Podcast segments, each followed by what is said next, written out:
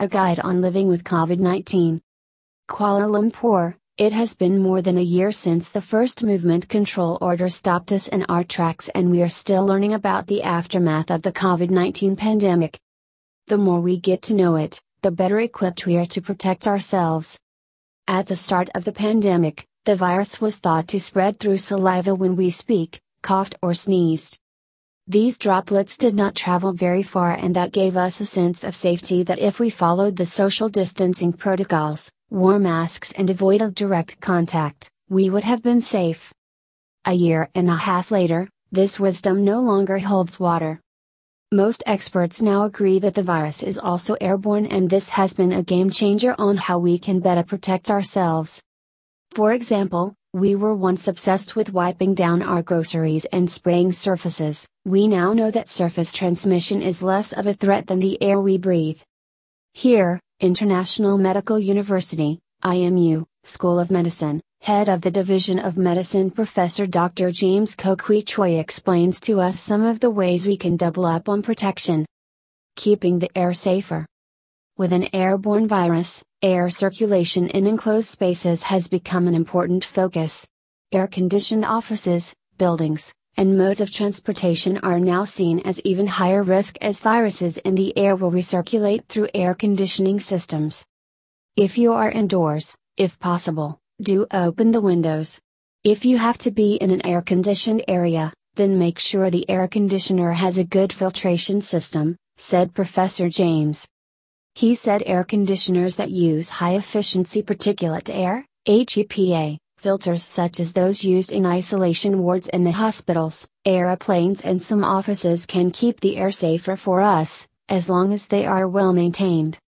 However, the everyday units that we use at home do not usually have these filters, unless we have invested in a high end one. To help clean the air indoors, we can use air purifiers equipped with HEPA filters. Some come with UV lights that help to destroy viruses.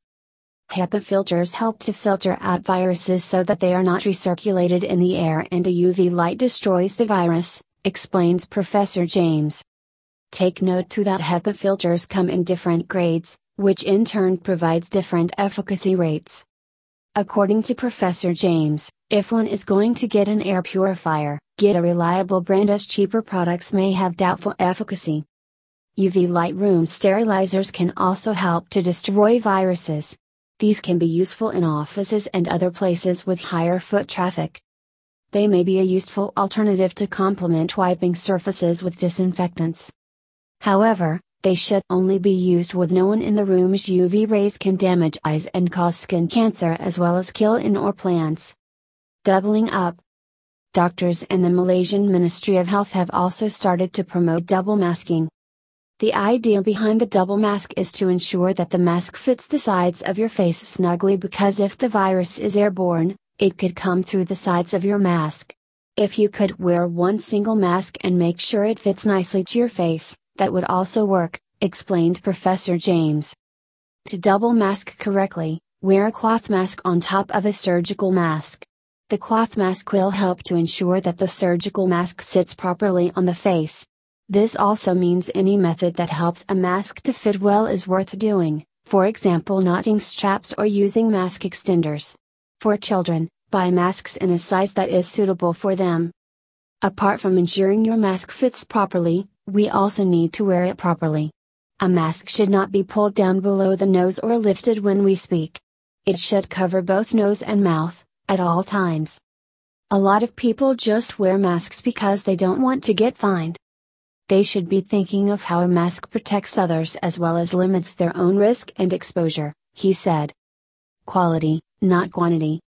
Most importantly, we need to ensure that we use good quality masks. The market offers many cheap masks, which, although are affordable, may not be effective. Look at what is written on the box. It should say surgical masks or for medical use, he said. The masks should also be 3 ply. This can be checked by cutting a mask and looking for the extra layer inside. The 3 ply mask has been used by surgeons for decades, so it is good enough for community use, indicating that it is not necessary to use 4 ply masks. There are also the KN95 or the N95 masks that are better in terms of filtration than the surgical mask, but you have to bear in mind that these masks can be very uncomfortable to wear. You feel breathless, especially for people who already have respiratory problems, elderly people, people with heart failure, and chronic smokers, Professor James said. Feeling breathless might also be a problem for those who double mask, but it is as simple as listening to your body. If your body says slow down, don't rush. Wearing a double mask is going to be a lot more uncomfortable than wearing a single mask, but you can help yourself by doing things a little bit slower. Take deeper breaths, walk a bit slower instead of running and rushing. Refuse to reuse. The biggest worry with masks, however, is when people reuse them. Many insist on wearing masks more than once, and there are even gadgets being sold that promise to sanitize masks to make them reusable. This is dangerous because a mask is meant to trap droplets, and whether those droplets are infected or not, it is still not clean.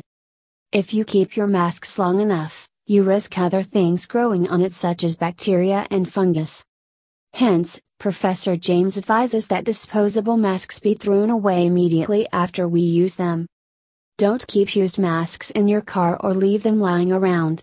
Any virus trapped on the mask can recirculate in the air. The same caution needs to be used with cloth masks, which should be washed with soap and water and air dried after each use. Post vaccination freedom? We need to continue to wear masks and practice social distancing even after vaccination with COVID 19 vaccine, advises Professor James as we can still be infected and still infect others. We may be less contagious after our vaccinations, but if we hug and cry on each other's shoulders, this makes no difference. We will pass the virus on, he said. He said it was important to note that currently, the number of people who are not vaccinated far outnumber the ones who are. If others around you are not vaccinated, they can end up with a severe form of COVID 19. In Malaysia, we have recorded cases of the South African, UK, and Indian variants known to be more transmittable and associated with more severe complications. These variants have probably added to our country's rising rate of infection and death. We are seeing people being admitted into hospitals for COVID 19 at categories 2 or 3. Overnight, they can deteriorate to a category 4 or 5 where they have to be moved into a CHU. There can be very fast deterioration, warns Professor James. Monitoring at home. The escalating number of cases has raised fears that have caused people to rush out to buy oximeters. While this is not harmful, when getting an oximeter, you must buy one from a reputable brand or invest in a smartwatch that is equipped with an oximeter. If people buy a poor quality oximeter, it may give you a good reading even if your oxygen level has dropped. This can then give us a false sense of well being. An oximeter works by emitting light through a finger or an earlobe onto a light sensing probe in the device. How much light passes through indicates how much oxygen is in the blood. An oxygen level of 98 to 100% is normal, but if it falls to 95% and below, it is time to visit your doctor.